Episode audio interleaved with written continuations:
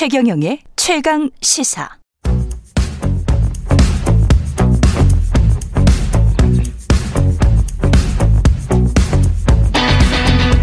심리로 들여다보는 세상 이야기. 뉴스는 십니다. 네, 정치, 경제, 사회 등 우리 사회의 다양한 이슈를 심리학적 관점에서 풀어보는 시간입니다. 최경영의 최강시사 뉴스는 십니다. 아주대학교 심리학과 김경일 교수님 나와 계십니다. 안녕하십니까? 네, 안녕하세요. 예. 그 뚜두두두둥 이저 시그널 뮤직이 참 좋아요. 네, 저는 계속 듣고 있었으면 좋겠어. 이제까지 들었던 시그널 뮤직 중에서 그 김경훈 교수님 나오는 시그널 뮤직이 제일 좋은 것 같아요. 지난번에 예. 어떤 강연을 갔는데 예. 이 시그널을 녹음해서 거기서 틀어주시더라고요. 제가 강연 시작할 때. 아, 진짜요? 정말 감사하더라고요. 아, 제작진이 이렇게 썼습니다. 특별히 신경 써서 골랐습니다. 감사합니다. 예. 네. TV 토론의 심리학 오늘 좀 이야기를 해봐야 될 것 같은데요. 네. 참 저도 고민인데 누가 이렇게 거짓말을 하거나 아니면 누가 뭔가 좀 마음에 없는 소리를 하면 티가 날 때가 있는데 누가 보느냐에 따라서 또 티가 날 수도 있고 안 날 수도 있고 그렇지 않습니까? 그게 굉장히 극단적으로 갈릴 수 있는 게 TV 토론에다라는 연구가 많죠. 그렇죠. 네, 이제 그게 이야기 좀 해주세요. 무슨 말씀이냐면. 예. 이제 여러 가지 분석된 연구들을 보면 심리학자들이 이런 얘기를 많이 합니다. 지지하는 분들은 내 후보가 어떤 말을 하는가를 보고 듣고 어떤 말을 하는가를 네. 그리고 아직 지지하지 않거나 반대하는 분들은 어떻게 대답하는가를 본다. 그러니까 어떤 말을 하는가와 어떻게 대답하는가는 완전히 다른 거죠. 아, 그렇구나. 네, 그러니까 어떤 말을 하느냐에 관심이 있다는 의미는 네. 질문이 뭐냐에 큰 관심 없다는 얘기고. 그러네요. 네, 그러니까 예. 지지하는 분들은 내가 지지하는 후보가 어떤 말을 하느냐는 어떻게 대답하느냐가 크게 중요하지 않다는 거예요. 그러니까 반대하거나 중도층에 있는 분들은 어떻게든 검증하려고 하는 거예요. 네, 거군요. 그러니까 어떻게 대답하는가를 그렇죠? 보죠. 그러니까 대답하는가에 쏠려 있고. 네, 네. 지지자들은 후보의 말 내용을 본다. 네, 그렇죠. 어떤 네. 말을 하느냐. 그 전에 질문이 무엇이든. 아, 네. 그래서 각 후보 진영에서 우리 후보가 이렇게 좋은 공약이나 정책을 내놨는데 왜 사람들이 몰라주나 이렇게 안타까워하는군요. 그럴 수도 있고요. 그렇기 때문에 예. 내가 지지하지 않는 후보의 대답은 어떻게 대답하는가의 위주로 보니까 또 계속해서 그걸 보니까 직전 질문을 계속 기억하고 있기 때문에 네. 이거 봐 동문서답했어. 이거 봐 거짓말했어. 계속 이 얘기가 나오기 쉽죠. 그런데 TV 토론을 하는 당사자들 후보들 입장에서는 지금 그냥 대중을 상대로 하고 있단 말이죠. 네네. 그냥 일반 유권자들을 상대로 하고 있는데 자기 지지자들에게만 시그널을 보낼 수도 없고. 그렇죠. 중도나 반대하는 사람들에게만 시그널을 보낼 수도 없고. 이거 참 어렵겠습니다. 그러니까 굉장히 쉽지 않은 그 형식의 혹은 그런 상황의 대화인 건 분명해요. 예. 그래서 이 상황에서 내가 조금도 밀리고 있지 않다, 혹은 내가 이 상황이 조금도 어색하지 않다라고 하는 시그널이 오히려 진정성을 떨어뜨리는 경우도 있어요. 그 사람한테 보이는 진정성을. 예. 그게 대표적으로 이게 일반화되면은 좀 곤란한 케이스인데도 아주 현저하게 드러났던 케이스가 예전에 이정희 아니요 트럼프. 예. 예. 물론 이정희 후보도 그런 상황에 대해서 굉장히 그 현저하게 예. 모양새를 만들어냈지만 그 상황 자체가 후보들이 조금도 긴장하지 않고 있다 거짓말이죠. 그것 자체가 실제로 거짓말이죠. 그렇죠. 그리고 조금도 당황하고 있지 않다, 조금도 긴장하고 있지 않다, 그게 거짓말이죠. 그 정말 인간적이지 않지. 네네, 그렇죠. 예. 그래서 오히려 예전에 그 미국 대선에서 보면 TV 토론에서 너무 능수능란하게 얘기를 했기 때문에 문제가 되는 경우들이 꽤 있죠. 어떤 경우? 그러니까 예전에 이제 엘고어 후보 같은 경우도 그렇고 너무 능수능란한 대답을 한 거예요. 게다가 어려운 단어로. 근데 그분은 또 엄청나게 똑똑하신 분인 그렇죠. 거는 맞잖아요. 실제로 대학생들만 네. 알아듣는 언어를 했다라고 얘기를 특히 해서. 특히 환경 관련해서 그렇죠. 이제. 너무 철학적이었어요. 그렇구나. 네. 근데 이제 그 오바마 대통령은 예. 고등학생 정도 되면 딱 알아듣는 말을 해서 그래서 오바마 대통령이 연설 잘한다 그러고 그리고 심지어는 그건 참 당황스러운 얘기네요. 이런 솔직한 인간면적인 측면도 보여줬고 이제 그런데 참 의아한 거는 초등학생이나 유치원도 알아듣는 얘기를 했던 트럼프 대통령이 진정성 측면에서는 오히려 이겨가지고. 진정성. 네, 왜냐하면 상대방 후보가 힐러리였기 때문에 진정성이 떨어진다는 얘기를 많이 들었었거든요. 또 힐러리도 엄청 똑똑한 사람이잖아요. 네, 그렇죠. 그래서 토론회 때 너무 똑똑함을 드러낼 필요는 없다라는 게 최근까지는 이제 나오는 얘기들이죠. 그렇군요. 똑똑한 게 좋은 게 아니군요. 어떻게 보면 똑똑하다가 차갑다와 붙으면 똑똑하다가 차갑다와 붙으면 별로 안 좋아지거든요. 그래서 똑똑하다가 따뜻하다와 붙어야 되는 거군요. 그렇죠. 똑똑하다와 따뜻하다가 붙어야 돼요. 그러면 시너지가 나는 거군요. 이제 그렇게 치자면 지난번 토론은 그 두 개를 다 붙인 분은 없는 것 같아요. 그렇죠. 네. 왜냐하면 그리고 TV 토론이라는 것 자체가 또 그분들 잘못은 아닌 게 따뜻함을 보이긴 참 어려운 그런 자리이기도 하죠. 그렇죠. 그래서 그 짧은 시간에. 그래서 TV 토론에는 분명히 필요한 것 같은데.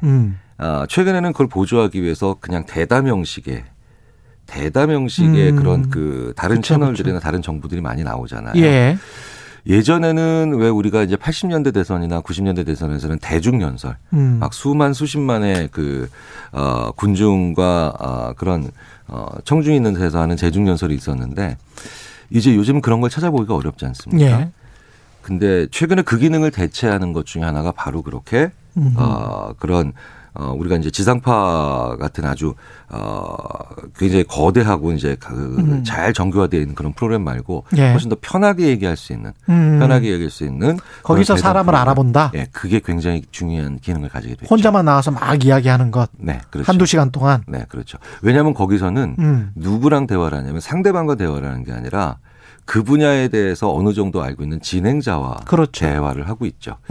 그래서 아마도 이번 대선이 끝나면 그런 그 마찬가지죠. 우리 최경영 기자께서도 그런 진행자시지만 그런 진행자들과 어떤 수준을 가지고 있는 진행자들과 대화를 많이 했느냐가 아마도 분석이 돼서 그것의 효과가 어느 정도 상당했다라는 그런 분석들이 나올 가능성이 커요. 제가 보기에는.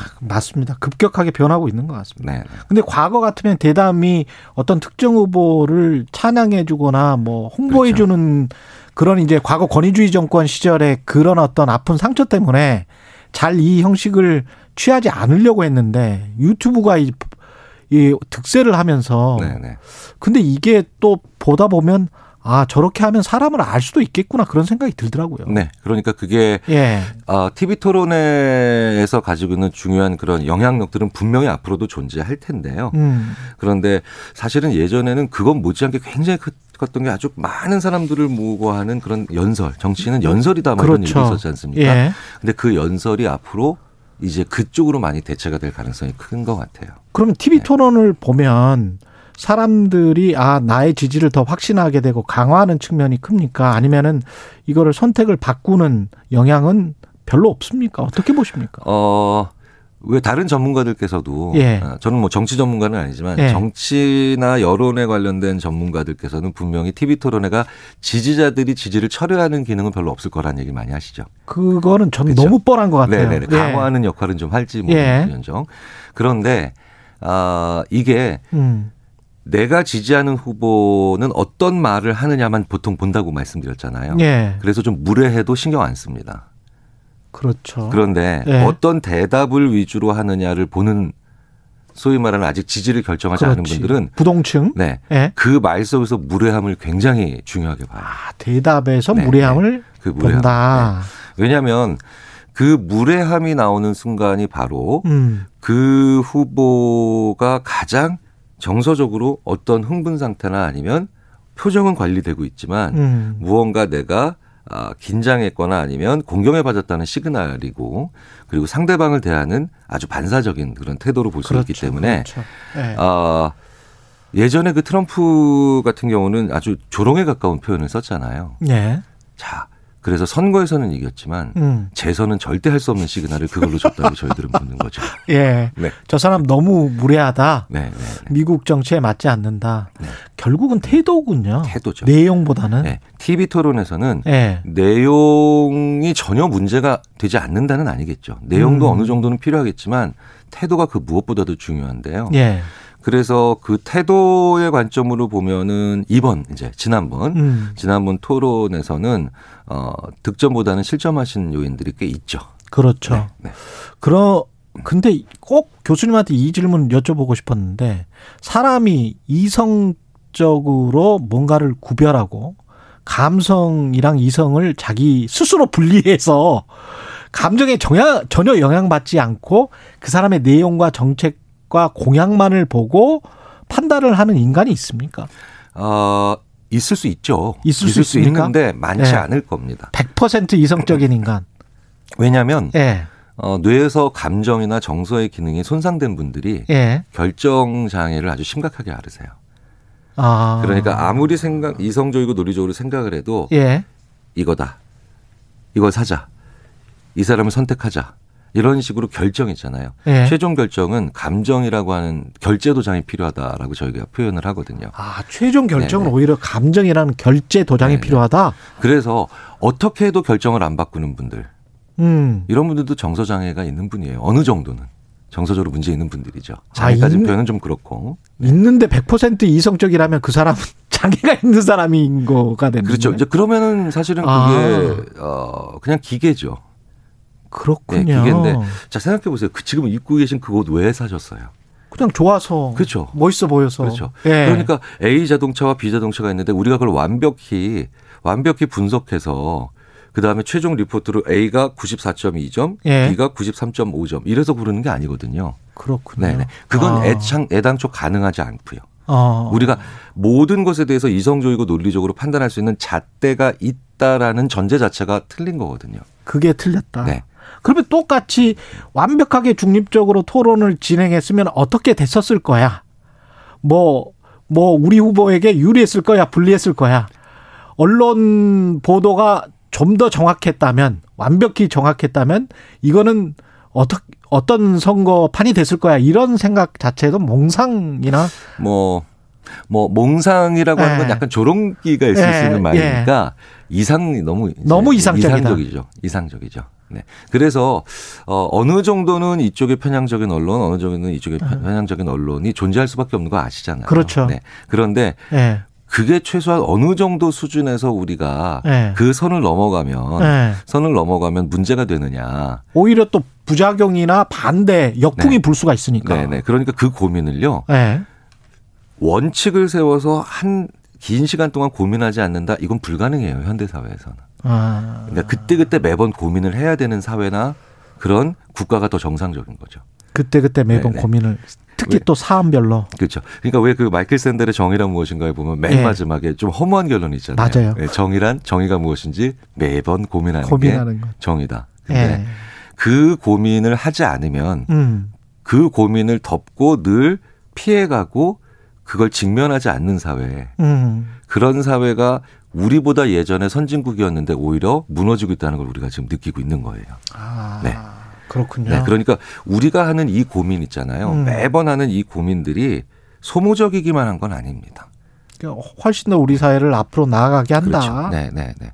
그래서 문제를 이렇게 늘 갈등이 있는 것 같고 시끄럽고 분열이 일어나고 있는 것 같지만 우리가 이런 대화들을 계속 거쳐나가면서 우리가 계속 성장을 하고 그러면서 조금씩 이제 다음 사안에 대해서 판단할 수 있는 그런 능력들을 더 가지게 되는 거거든요. 네. 그래서 이번 대선도 그래서 역대 최악의 대선이라고 보통 말씀들을 하시지만 네. 저는 그렇게만 보지는 않습니다. 네. 하여튼 지금 말씀하시는 거 종합해 보면 태도와 대답을 좀 많이 봐라. 특히 이제 부동층들 이번에 태도는 굉장히 중요한 변수가 될 것 같고요. 태도는 굉장히 중요한 변수가 될 것 같고 이제부터 본격적으로 부동층께서는 어떤 대답을 하는지. 그래서 만약에 지지하시는 분들이나 그 주위에 계신 분들이라면 어떻게 말을 하라를 계속 얘기하지 마시고. 좋은 질문을 주셔야 돼요. 그분들께. 좋은 질문을. 네. 이게 좋은 질문을 그 사람한테 줘야 그 사람이 성장하거든요. 그렇죠. 네. 근데 주위에서는 항상 다 이러고 계실 거예요. 이렇게 대답해. 그렇죠. 이렇게 행동을 취하세요. 그럼 네네. 그러면 안 그래도 떨리는데 더 경직되잖아요. 그렇죠. 예, 네. 그대로 해야 될까 봐. 더 후보의 역량이나 아니면 그런 그 진영의 역량을 보여주기 어려운 그런 상황에 들어갈 겁니다. 좋은 질문 많이 서로 해 주셔야 돼요. 개인적으로 그 우리가 회사에서 일하면서나 대학에서 뭐 토론을 하거나 그럴 때 상대방에게 좋은 인상을 주려면 이거는 이제 실용적인 질문입니다. 어떤 점을 유의해야 될까요? 이런 얘기 많이 하죠.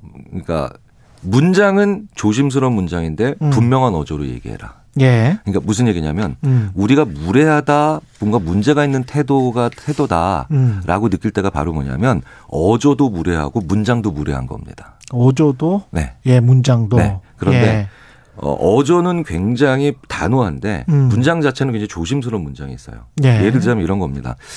그 일은 확실하게 끝나지 않을 수도 있습니다. 조심스러운 문장이에요. 그렇죠. 근데 이걸 분명하게 얘기하는 거예요. 예. 근데 기어 들어가는 목소리로 그 일은 확실하게 끝나지 않을 수도 있습니다. 이러면 목소리도 어조도 조심스럽고 문장도 조심스럽잖아요. 이러면 사람들이 되게 위축해 보이고요. 예. 네. 그다음에 단정적인 말. 잘 됩니다. 이거는 어조도 분명하고 문장도 너무 분명해요. 그렇죠. 이런 거는 사실 그 사람으로 하여금 다소 무례해 보이게 만들 가능성이 크다는 거예요. 자, 그렇다면 지금 우리 현대사회에서 분명하게 얘기할 수 있는 거 많지 않아요. 많지 않습니다. 네. 그러면 분명하지 않은 게 확실하다라고 얘기할 때 그걸 놓치지 않고 얘기를 하면 우리가 거기에 대해서 쉽게 판단할 수 있는 문제가 아닙니다. 네. 라고 이런 분명할 수가 없고 확실할 수가 없는 것을 우리도 알고 사회도 알고 있는 그렇죠. 것을 그걸 정확하게 적시하고 제대로 된 어조로 말씀하시는 거, 분명한 어조로 말씀하시는 거, 그거 결코 실점이 아니라는 거. 알겠습니다. 네, 꼭 알아주셨으면 좋겠습니다. 예, 꼭 정치인들만 들어야 되는 지금 시간은 아닌 것 같고요. 진짜 네. 일반인들이 우리 시민들이 많이 들어야 되는 그런 시간인 것 같습니다. 고맙습니다. 아주대학교 심리학과 김경일 교수님이었습니다. 고맙습니다. 감사합니다. 네. 네.